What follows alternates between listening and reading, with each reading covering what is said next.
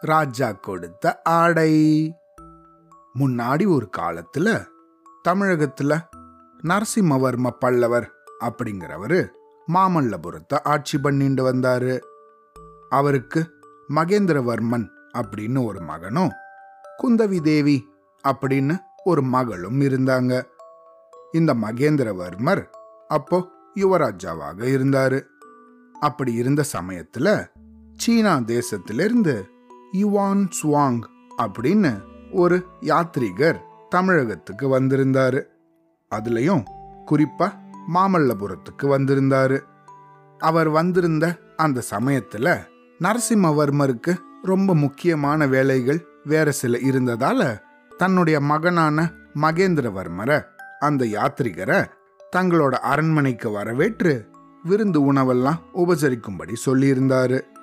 மகேந்திரவர்மரும் Evan சுவாங்க வரவேற்று அவருக்கு நல்ல உபசாரம் செஞ்சு உணவெல்லாம் பரிமாறி மாமல்லபுரத்தையும் அவருக்கு சுத்தி காமிச்சாரு.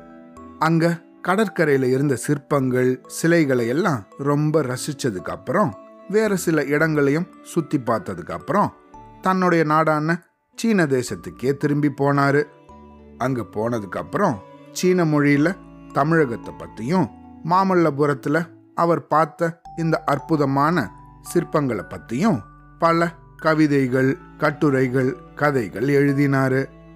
இந்த மாதிரி யுவான் சுவாங் அவர்களை நல்லபடியா விருந்து உபசரிச்சு அவங்க நாட்டுக்கு திரும்பி அனுப்பினதுக்கு அப்புறம் ஒரு நாள் அரண்மனை காவலன் ஒருத்தன் வெளியே வந்து இன்னைக்கு மன்னர் விருந்தளிக்க போறார்.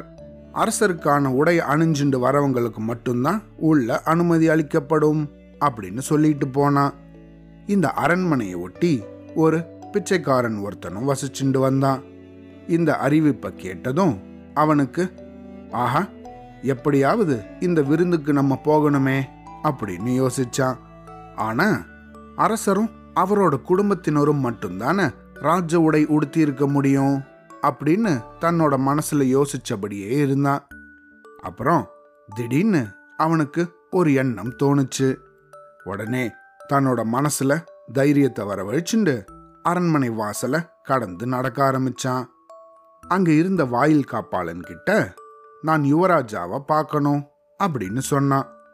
அந்த காவலனும் உள்ள போய் யுவராஜா கிட்ட அனுமதி வாங்கிட்டு வந்தான். அதுக்கப்புறம் இந்த பிச்சைக்காரனை அரண்மனைக்கு உள்ள அனுப்பினாங்க. அங்க வந்தவங்க கிட்ட என்ன பார்க்கணும்னு சொன்னீங்களாமே? என்ன சமாச்சாரம்? அப்படின்னு கேட்டார் யுவராஜா. அதுக்கு உடனே இந்த பிச்சைக்காரரோ ஆமாம் யுவராஜா உங்களை பார்க்கணும்னு நினைச்சிருந்தேன். நீங்க கொடுக்க போற விருந்துல கலந்துக்கணும்னு எனக்கு ரொம்ப ஆசை. ஆனா என்கிட்ட ராஜ உடைகள் ஏதும் இல்லையே. என்ன நீங்க அதிக பிரசங்கின்னு நினைக்கலன்னா உங்ககிட்ட பழைய ஆடைகள் ஏதாவது இருக்குமில்ல? அதை எனக்கு கொடுத்து உதவினீங்கன்னா அதை அணிஞ்சுண்டு நான் விருந்துக்கு வருவேன் அப்படின்னு ரொம்ப பணிவோட கேட்டான். யுவராஜாவும் அவருக்கு ராஜ உடை ஒன்று வழங்கினாரு. அந்த உடைய பக்கத்துல இருந்த ஒரு அறையில போய் உடுத்தின்டான் அங்க இருந்த கண்ணாடி முன்னாடி நின்று அதை கவனிச்சான். ஆஹா! தோற்றத்துல கம்பீரம் அப்படியே மிளிர்ந்ததை கண்டு ரொம்ப வியந்தான். அப்புறம் வெளியே வந்த அவனை பார்த்த யுவராஜா இந்த உடை நீ இறக்கும் வரை இப்படியே இருக்கும் அப்படின்னு சொன்னாரு. ஆடை கொடுத்ததுக்காக அவருக்கு நன்றி சொல்லிட்டு அங்கிருந்து கிளம்புற சமயத்துல அந்த அறையோட மூளையில கடந்த தன்னோட பழைய ஆடைகளை கவனிச்சான் இந்த பிச்சைக்காரன். அவனோட மனசு கொஞ்சம் அப்படியே சலனப்பட்டது. அடடா! ஒருவேளை அரசர் கொடுத்த இந்த உடை எப்படியாவது எப்போவாவது கிழிஞ்சிட்டா அப்போ நமக்கு நம்மளோட பழைய உடைகள் தானே தேவைப்படும் அப்படின்னு யோசிச்சான். உடனே வேகமாக போய் தன்னோட பழைய ஆடைகளை எடுத்துட்டான் வீடு வாசல் இல்லாத அவனால் இந்த பழைய துணிகளை எங்கேயும் வைக்க முடியல. எங்கே போனாலும் தன்னோட பழைய ஆடைகளையும் தன் கூடவே சுமந்துண்டு போனான். மன்னர் அளித்த அந்த இரவு விருந்தையும் அவனால் மகிழ்ச்சியாக ஏற்றுக்க முடியல. ஏன்னா அடிக்கடி சாப்பிடும்போது தன் கிட்ட இருந்த அந்த பழைய ஆடை கீழே கீழே விழுந்துரும். அதை சேகரித்து வச்சுக்கிறதுலேயே அவனோட கவனம் முழுக்க இருந்தது. அதனால பரிமாறப்பட்ட அந்த பதார்த்தங்களை கூட சரிவர அவனால் ருசிக்க முடியல. யுவராஜா கொடுத்த அந்த ஆடை அழுக்காகவோ கிழியவோ இல்லை. ஆனாலும் இந்த பிச்சைக்காரனுக்கு தன்னோட பழைய உடைகள் மேல நாளுக்கு நாள் பிடிப்பு ரொம்ப அதிகமாச்சு. மக்களும் கூட அவனோட இந்த ராஜ உடைய கவனிக்காம தன் கையில இருந்த அந்த கந்தல் மூட்டையையே பார்த்தாங்க. இதே மாதிரி அவனோட நாட்கள் கழிஞ்சுது. ஒரு தடவை உறையூர் அப்படிங்கிற ஊருக்கு போறதுக்காக தன்னோட மாமல்லபுர அரண்மனையிலிருந்து வெளியே வந்தாரு மகேந்திரவர்மர்.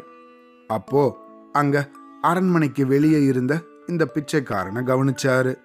அவனோட தலைமாட்டில் இன்னும் அந்த கந்தல் துணி மூட்டையும் இருந்தது. அதை அவர் பார்க்கும்போது பிச்சைக்காரன் யுவராஜாவையும் கவனிச்சான். கொஞ்சம் சோகமும் அடைஞ்சான். அதை பார்த்த இந்த யுவராஜாவோ பிச்சைக்காரனோட பழைய துணி மூட்டை அவனோட வாழ்நாளோட மொத்த மகிழ்ச்சியையுமே பறிச்சிட்டதை நினைச்சு கொஞ்சம் வருத்தப்பட்டாரு. உடனே அரண்மனையிலிருந்து சில காவலாளர்களை வெளியே கூப்பிட்டாரு. அந்த பிச்சைக்காரரை அரண்மனைக்குள்ள கூட்டிண்டு போய் அவருக்கு அங்க ஏதாவது வேலை தரும்படி சொன்னாரு. இதை கேட்ட பிச்சைக்காரன் ரொம்ப மகிழ்ச்சியானா. இந்த கதையிலிருந்து நம்ம என்ன தெரிஞ்சுக்கணும்? அரண்மனைக்கு வெளியே இருந்த அந்த நபரை போல துன்பத்தையே நினைச்சு நம்ம கிட்ட இருக்க இன்பத்தை நம்ம இழக்கக்கூடாது. அதாவது பரீட்சையில ஏதாவது ஒரு பாடத்துல குறைஞ்ச மதிப்பெண் வந்ததுன்னா அதையே நினைச்சு வருத்தப்படக்கூடாது. அதை விட அதிக மதிப்பெண் எடுத்த வேற பாடங்களை நினைச்சு மகிழ்ச்சி அடையணும். அதே போல யாராவது ஒருத்தர் நம்ம கூட பேசலன்னு வருத்தப்பட்டு நம்ம கூட பேசுற மற்ற நண்பர்களை நம்ம மறந்துடக்கூடாது. சரியா? அவ்வளோதான்.